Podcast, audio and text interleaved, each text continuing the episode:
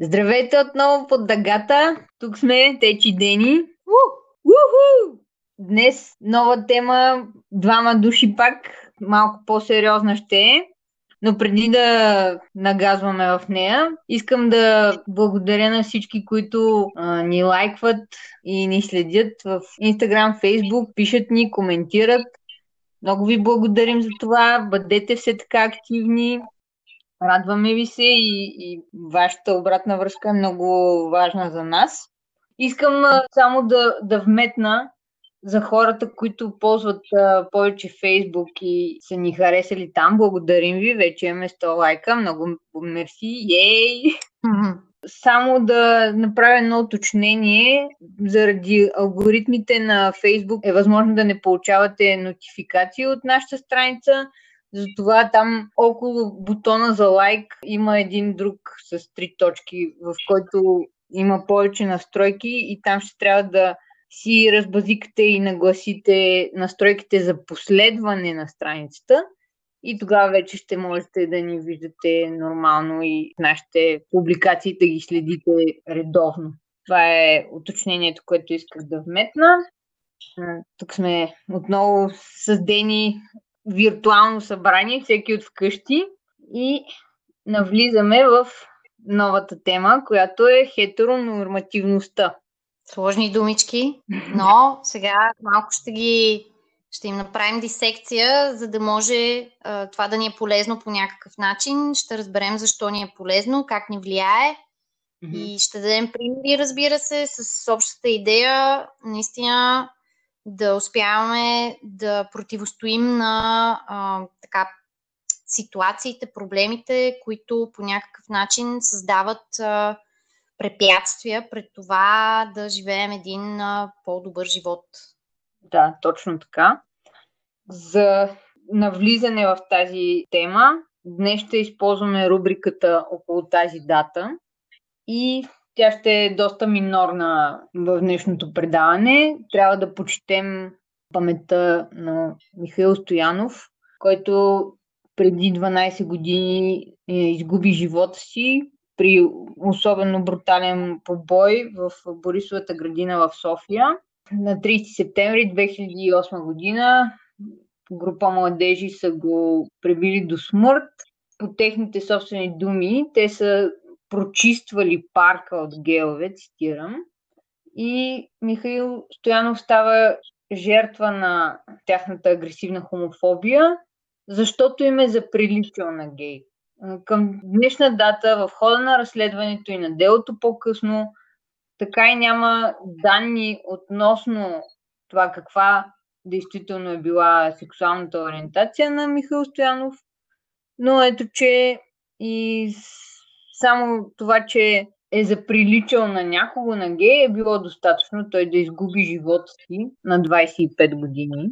Да, а, нали, това, което каза тук, що за мен е много важно, за това, че дори не е била ясна неговата сексуална ориентация. Едно на ръка, разбира се, бихме желали да живеем в свят, в който това няма никакво значение. Да. И второ на ръка за тези, които въобще имат някакво съмнение дали хетеронормативността влияе само на ЛГБТ и плюс общността, ами не, очевидно не, защото нали, хипотетично този човек дори да не е бил от тази общност, очевидно той също е жертва на това явление.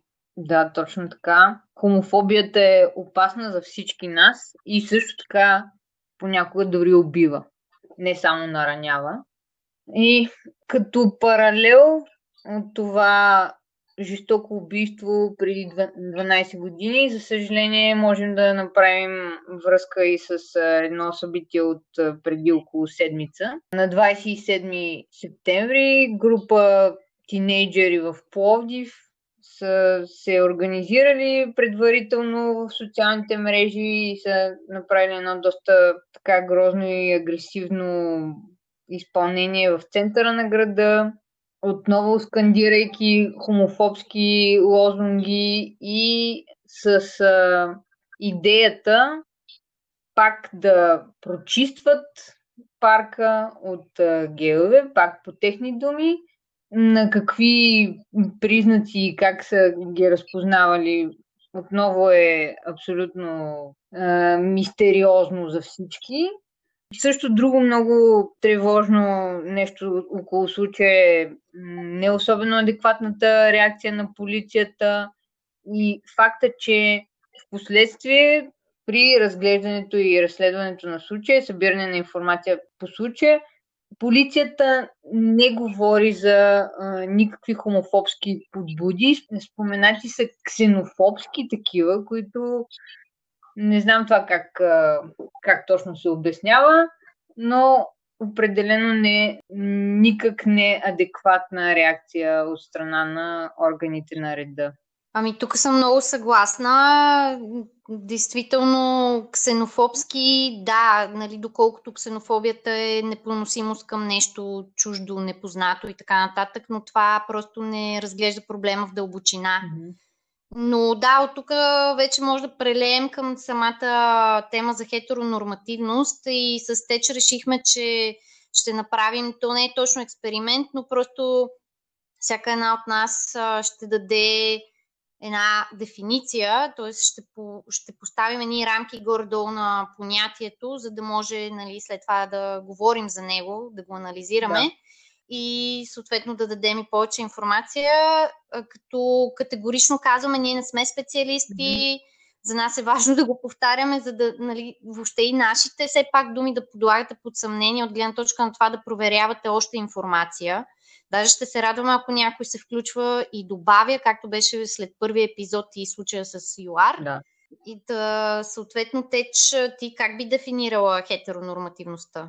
Моята най-обща така лична дефиниция на хетеронормативността е едно схващане обществено, че хетеросексуалната ориентация и поведение е единственото приемливо и валидно в обществото. Бих казала най-общо това е моята дефиниция за хетеронормативност. Ами да, аз нямам какво да добавя. Точно едно такова усещане, нали, ти като видиш един човек и това да ти е първосигналната реакция, че срещу тебе абсолютно винаги седи един хетеросексуален човек до доказване на противното да. по един или друг начин. Но това определено е, нали, си има много сериозно влияние. Говорихме си нали, за случаи, в които на нас ни се е случвало. Аз сещам за един случай, такъв тавтология тук малко че иначе няма да сме ние.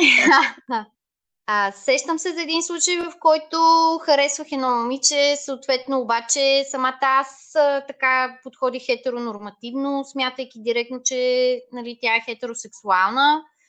А, съответно започнаха се едни такива уклончиви въпроси, опити мои да разбера, което нали, в случая е окей. Okay. Но нали, аз започнах това свое общуване с този човек с а, първоначалната нагласа, че това е хетеросексуален човек срещу мен, а то не е задължително. Да, просто. да. И на мен също така мога да допълня, че съм се улавила, че много често, не че предполагам, но имам презумпцията за хората около мен, че са хетеросексуални, което не се основава на нищо реално. Ами да, то някак си сякаш се получава много естествено, защото нали, ние сме отраснали в такава среда, в която хетеронормативност е имало като явление. Да. Аз в един от предните епизоди нали, споменах за дискомфорта, който съм изпитвала, когато нали, е трябвало да говоря за това, че харесвам не само момчета, но и момичета, или обратното, не само момичета, ми и момчета, се да. тая. И дискомфорта идва точно от това, че средата, в която съм израснала по един или друг начин, това ми е подавала като, като норматив, така да се каже. Това е един от начините, по които ни влияе. Нали, ние да предполагаме директно една хетеросексуалност срещу нас. Да. И, и, и създава точно нали, едно усещане, че ако си извън те, тази хетеронормативност, т.е. от този норматив, значи ти не си нормален, да. което далеч не е да, така. Да, точно мога също така да вметна, че ако някой се чуди добре как така, кое налага тази норма, някой наложил ли ви го е това на вас, мисля, че е достатъчно показателно, че примерно не, че толкова гледам телевизия, но все още към днешна дата, ако случайно се появи някаква реклама, в която примерно да присъства гей двойка или нещо такова да се намеква, това е сензация. И съответно, да, рекламите по телевизията за лютеници, кебабчета и така нататък винаги включват едни хетеросексуални семейства, мама, тате, баба там, която помага за готвенето нали, в тези кулинарни реклами и едно-две дечица, които също така са възпитавани, ако е момченце, то се цапа, играе футбол и така нататък. Момиченцето си играе с кукли и си играе на готвене и, и тя и, и такива неща. Това е хетеронормативността. Да, аз тук бих добавила във връзка и с рубриката около тази дата и случая на Михаил. Още едно влияние на хетеронормативността, нали, покрай тази хетеронормативност, която създава усещането, че всичко извън хетеросексуалността не е нормално, по един или друг начин е повлияла на тези хора, които са извършили това действие, което е довело до смъртта на Михаил и, и фактически от тази хетеронормативност произлиза и една хомофобия. Да да. Нали, просто със сигурност това да ограничим до дадена сексуалност или въобще в а, едно конкретно понятие всичко и всичко извън него да го обявим за не окей, за недопустимо, mm-hmm. за грешно, точно създава ето такива случаи. Нали, с цялото ми уважение към целият случай, това е, разбира се, само моята гледна точка, но за мен логическата връзка е да, такава. Да, точно така. И аз съм на, на това мнение. И също мога да добавя тук не веднъж и два пъти и твърде много пъти сме чували изказвания от типа на на мен не ми пречат, но защо трябва да парадират? Ние, хетеро хората, имаме ли си хетеропарад? Защо ви е на вас парад? И е такива някакви истории. Искам само да кажа, че нещата изобщо не опират до парад и парадиране, и Прайдът е едно от важните ежегодни събития и демонстрации във връзка с защитата на човешки права. И всяка година по време на Прайда се заявява тази защита и се заявяват основни искания към институциите и към обществото, за едно равноправие и за нормален, достоен живот на всички хора от ЛГБТИА плюс общността. Така че не мисля, че парад е думата, върху която трябва да се акцентира. А освен това, сексуалността нито започва, нито приключва в леглото. И съответно, когато един човек носи халка на ръката си, той парадира ли с това, че е женен, да речем? Mm. Когато младоженци се снимат в парка с там кумовете си и така нататък, това парадиране ли е? Когато двама души се държат за ръка на улицата, това парадиране ли е? И от една страна, ако са момче и момиче, никой не обръща внимание, но ако са от един пол, привличат някакви такива неодобрителни погледи, че и коментари, защо е това. Аз не мога да кажа, че, че това е някакво по-различно поведение от това на хетеросексуалните хора. Просто видимо реакцията е различна и съответно се мери с, с друг аршин. Еми да, тук като спомена за сватбата, помня преди време бях видяла, че нали, като се каже, ама ние хетеросексуалните, що нямаме парад и някой беше отговорил, еми то сватбата си е един хетеросексуален да. парад. И съм доста съгласна от гледна точка на това, че а, то не е от гледна точка, но просто се замислям за това, че той дори не е веднъж годината. Ежедневно има сватби. Естествено, нека бъдат щастливи хората, нека се обичат. Аз лично не съм фен на брака но това си е нали, лично мнение и просто понякога хората наистина не си дават сметка. Най-вече хората, които всъщност го твърдят това, че те по никакъв начин не парадират с хетеросексуалността си, не си дават сметка, че точно с действията си по един или друг начин потвърждават тази хетеронормативност, когато им се предложи нещо различно от нея и те реагират да. по този начин. Често хората просто наистина не го осъзнават. И за мен това е нещо, заради което трябва да се говори на тази тема и хората трябва да са отворени към него. Но се сещам, че те, че ти беше казала, че имаш пример за това как хетеронормативността влияе не само на ЛГБТИА плюс общността, ами дори на хетеросексуалните да, да. хора. Мисля, че има някои доста, доста важни моменти от живота, ежедневието на човек, дори когато той е хетеросексуален. Когато тази хетеронорма тежи като един такъв дамоклев меч върху, дори върху стрейт хората. И в какво се изразява? Например, това очакване от баби, дядовци и там кумши и кой ли не, че ти трябва да сключиш брак и да имаш деца, едно ли, две ли и така нататък. И съответно това очакване не знам, при 7,5 милиарда души население на Земята, което може да се нарече един демографски бум, не съм сигурна, че всеки трябва да отмята нали, тази чавка и да, да се разпише и да добави още бройка към новото поколение на, на планетата и така нататък. Мисля, че много важно е какво е качеството на живота, а не тези цифри какви са, защото иначе само попълваме, запълваме някакви квоти и котики и се грижим за това хората около нас да са доволни и общественото мнение да е благосклонно. А всъщност важните неща са, че ако реши човек да, да остави след себе си поколение, то е хубаво да може на, на това дете или на тези деца да им осигури добър живот, любов, грижа и спокойствие в техните дни. А, а не просто да се отбележи, ето, имам деца, имам едно дете, имам две деца, имам три деца, имам мендал за деца или нещо такова.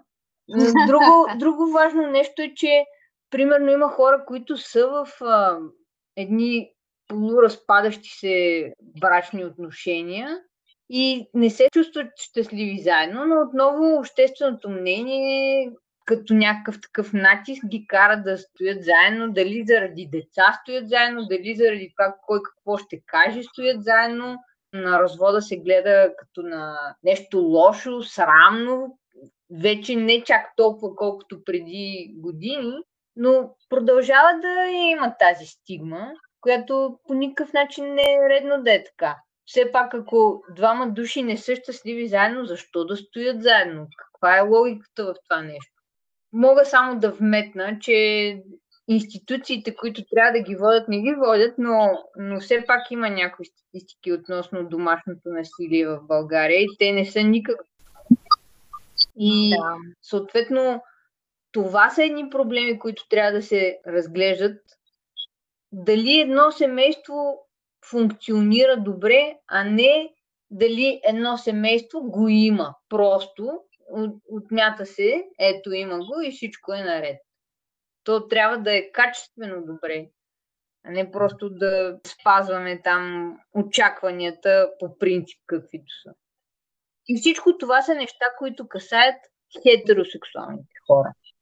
Да, точно, че има нали, хетеронормативността, слагайки хетеросексуалността като норма, към тази хетеросексуалност вървят точно тези неща, които теч допълни. Нали, тук, че като си хетеросексуален, трябва задължително нали, да такова е разпространеното мнение, разбира се, че трябва да имаш партньор, че трябва, нали, той задължително да, да е от а, другия пол, че, че трябва да имате семейство, след това като се ожените, трябва да имате дете да. и така нататък. Та ето още един начин, по който хетеронормативността влияе. И всъщност, говорейки си за всичките тези примери, ние решихме, че можем да дадем някакви съвети, нали, как можем да повлияем пък ние на това явление, не само да. това на нас да влияе. И в този смисъл, нали, съвета, с който аз бих започнала е да не правим презумпции, предположения, дали човек срещу нас е хетеросексуален и вместо да задаваме въпрос – ако срещу мен mm-hmm. седи момиче, да речем, и аз да попитам, ти имаш да. ли си приятел, винаги може да ползваме израза имаш ли си партньор, или пък ако партньор mm-hmm. ни е чак толкова чуждо, хубавата дума от ромски език, доколкото знам, може да питам, да, имаш ли супер. си гадже? Точно нали? така. И аз съм съгласна за това нещо. Нали, не е нужно да ние да уточняваме от кой пол трябва да е партньора на да. човека, с когото разговаряме, ако, ако има партньор. Също е напълно валидно и да няма партньор. Нали? И аз мога да вметна тук няколко съвета. Един е, че покрай репортажите относно тези размирици в Пловдив на 27-ми, слушах дори и някои тинейджери, които осъждаха нали, агресията на, на тези там младежи, които са се събрали. И въпреки това ми направи впечатление, че думите, които употребяха, не бяха съвсем така добре подбрани според мен, тъй като споменаваха хора с обратна ориентация или обратни. Значи тук това ми напомня на онзи виз, дето седят двама човека от двата, на двата бряга на една река и един я казва как да мина на отсрещния бряг и другия отговаря, ма ти си на отсрещния бряг. някак при положение, че примерно гей хората не наричат хетеросексуалните хора обратни на тях, не мисля, че има логика да. още да се използва тази дума спрямо която и да е сексуална ориентация. А и освен това, доста често и в двете общности, и сред гей хората, и сред хетеросексуалните, се наблюдава едно такова заличаване на, на бисексуалните хора по принцип. А, е хубаво да си даваме сметка, че сексуалността е един спектър и не е задължително да си на единия бряг или на другия бряг. Всичко е някакво много индивидуално възприемане. Е, а и мога тук да добавя, че примерно аз при положение, че харесвам момичета, това не означава, че харесвам абсолютно всяко момиче, което видя.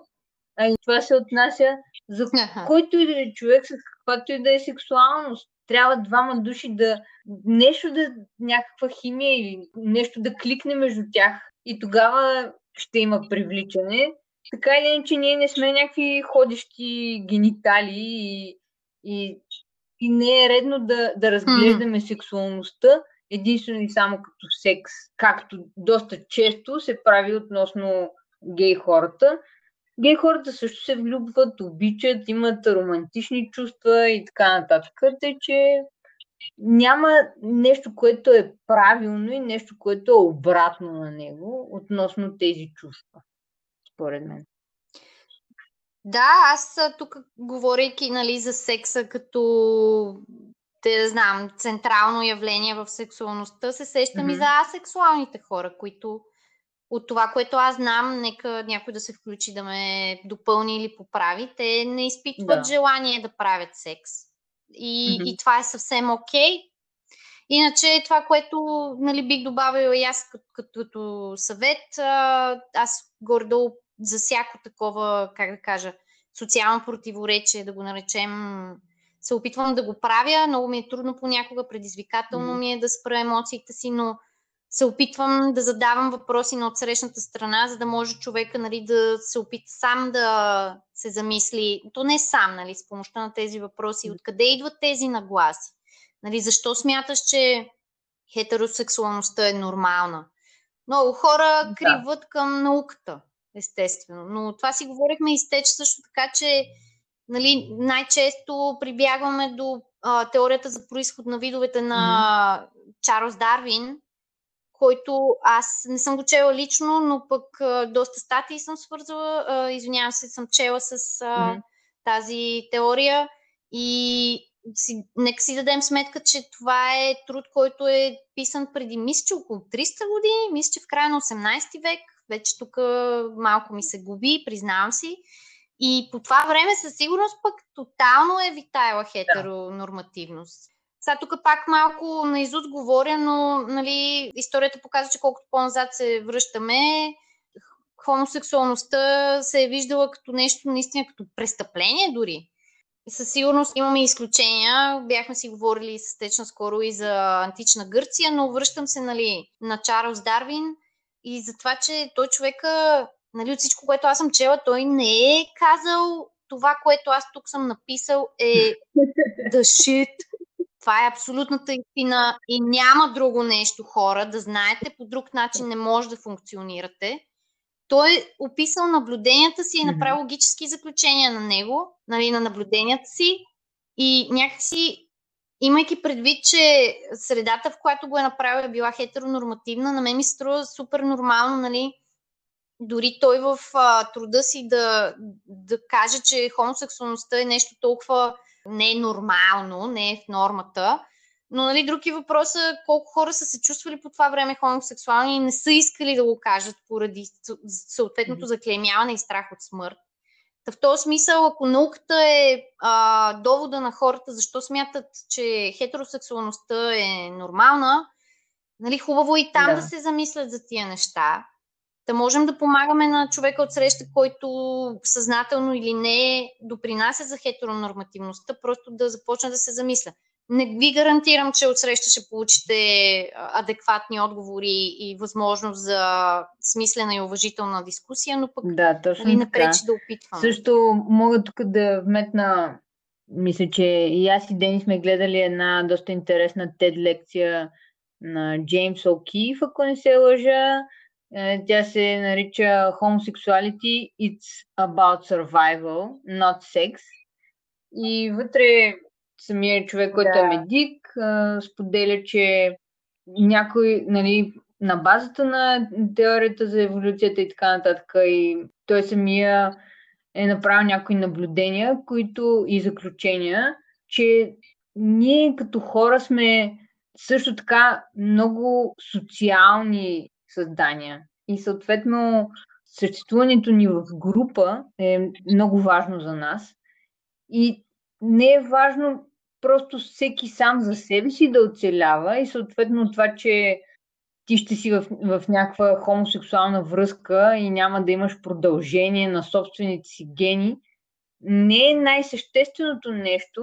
Същественото нещо е, че хомосексуалните допринасят с а, любов, обгрижване и, и така нататък за добруването на групата, в която са, на семейството, в което са, така че те също много съществено допринасят за оцеляването на човешкия вид, посредством това да, да поддържат а, една такава топлина на отношенията в една по-голяма група. И това е нещо важно. Отново не става въпрос единствено и само за секс, и за репродуциране на отделния човек. Става въпрос за група. Да, да. Аз тук само вмятам, за да не звуча твърда невежа и да ме дискредитират. Происход на видовете е на 160 години. Абсолютно приемам критика към това нещо. Дарвин е живял през 19 век. Това беше в кратката рубрика Любопитно. Но да, има, има много за науката, което още трябва да се добави. Аз съм абсолютно любител на науката и науката е като моя религия, но самата наука през времето е доказала, че се опровергава сама, да. което е супер нормално. Вселената е необятна, все още правим открития, съвсем естествено е да има нови направления на дадени научни теории. И сега минавам към рубриката, която е сравнително нова и тя се нарича Вдъхновения mm-hmm. и ще бъде обвързана с събития или личности в времето. Днес съм подбрала една много весела история, която Теж знае, пък аз наскоро всъщност разбрах за нея и за това, че Шведите по много интересен начин са успели да извоюват, така да се каже, това хомосексуалността да спре да бъде класифицирана като болест. И информацията, която намерих е, че до 79-та година, миналия век, защото вече сме друг век, в Швеция хомосексуалността се е считала за заболяване, пък група шведи се възползват от това и започват да се обажат на работа, обявявайки, че са болни и посочват хомосексуалността като причинител на болестта си. Мега яко. И, и това всъщност са били протестни действия на Шведската федерация на гейове, лесбийки, бисексуални и транс хора по това време. Още информация е, че Швеция декриминализира хомосексуалността през 1944, обаче я оставя в списъка с заболявания на тамошната структура, която се нарича Национален борт на здравето и благосъстоянието, личен превод, ако някой има претенции да помага. А през въпросната 1979 година Всъщност, федерацията, която споменах на геоите, лесбийките, бисексуалните и транс хората, окупира сградата на Националния борт на здравето и благосъстоянието с искането хомосексуалността вече да спре да бъде класифицирана като болест. И тук хепи енда е, че директора на борда излиза и разговаря с да. тях и след няколко месеца всъщност искането е осъществено и Швеция е първата европейска страна, която премахва медицинската класификация да. на хомосексуалността като болест.